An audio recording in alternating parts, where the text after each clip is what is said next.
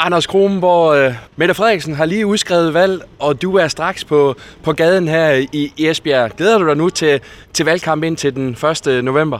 Altså valgkampe, de er altid øh, både hyggelige, intense, og så får vi også lejlighed til at diskutere med, øh, med danskerne, og i, i min situation så deltid med esbjergenserne, i forhold til hvilken retning Danmark skal. Nu er du så rundt med, med roser og guldkarameller her til, til esbjergenserne. Giver det reelt noget? Jeg synes jo, uanset om det giver noget eller ej, det er vigtigt, at øh, de kan møde deres politikere i øjenhøjde. Det er også derfor, at jeg meget klart sagde forud for sidste valg, bliver jeg valgt til Folketinget, så kan I regne med, at jeg bliver boende i Esbjerg. I vil møde mig i supermarkedet til en ishockeykamp, til en håndboldkamp, og jeg bor stadig i Esbjerg. Jeg er Esbjergs øh, talerør, og øh, jeg snakker både med dem, der er enige og dem, der er uenige med mig, fordi jeg kan også blive klogere som øh, politiker ved at snakke med nogle af dem, der har andre synspunkter, end jeg har.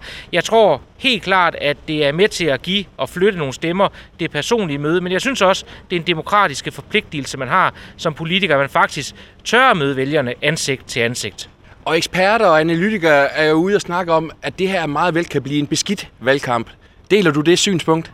Jeg vil i hvert fald øh, gøre, hvad jeg kan for, at det ikke bliver beskidt. Jeg vil forsøge at snakke politik. Jeg vil forsøge at snakke øh, de politiske forskelle op.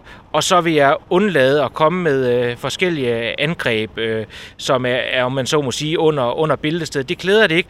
Men vi har jo allerede set her, inden valget blev udskrevet, I har været på banen og stik til, til Papes øh, mand der. De bruger hele tiden den der med mink. Altså, det er vel nogle af de ting, som vi også kommer til at se nu her. Jo, men det er klart, der er balancer i det her, fordi at netop den situation, som Danmark står i, så er det meget vigtigt, at vi kommer trygt igennem krigen i Europa. Vi kommer trygt igennem den krise, der er nu med inflation, energikrise. Pandemien med corona er heller ikke slut endnu, og der er det altså ikke ligegyldigt, hvem der er, der bejler efter det største embede i Danmark. Og man må meget have mig undskyld, men jeg synes ikke, at det er beskidt at stille nysgerrige spørgsmål ind til, om det er en god måde at håndtere et regeringsledelseskab på. Når man så er på badeferie, så begynder man også at lave diplomati, uden man reelt øh, har informeret sin regering i det. Det er alvorligt at sidde på regeringsansvaret i Danmark. Der skal vi have nogle folk, der virkelig leder Danmark igennem. Jeg har meget godt at sige, både om Søren Pape, Lars Løkke Rasmussen, Jakob Ellemann. Jeg anbefaler Mette Frederiksen. Jeg mener, hun er stærk. Jeg mener også, hun står for den politik, som kan lede Danmark trygt igennem. Jeg vil gerne have, at mine børnebørn og mine oldebørn, de vokser op i en klode, der har ren miljø, ren klima, og der er jeg jo glad for, at vi for alvor har sat klimaambitionerne helt op i top. Det skaber i øvrigt også som sidegevinst arbejdspladser her i Esbjerg.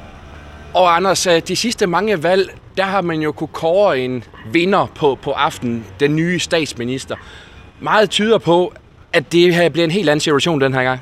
Det bliver en øh, tæt valgkamp. Øh, det tror jeg helt sikkert, det gør. Det er også derfor, at jeg kommer til at slide min sko op, fordi jeg vil ikke gå i seng på valgaften og så sige, ah, kunne jeg lige have stemt en dørklokke mere? Kunne jeg lige have lavet en ekstra roseuddeling? Kunne jeg måske lige have deltaget i en ekstra debat?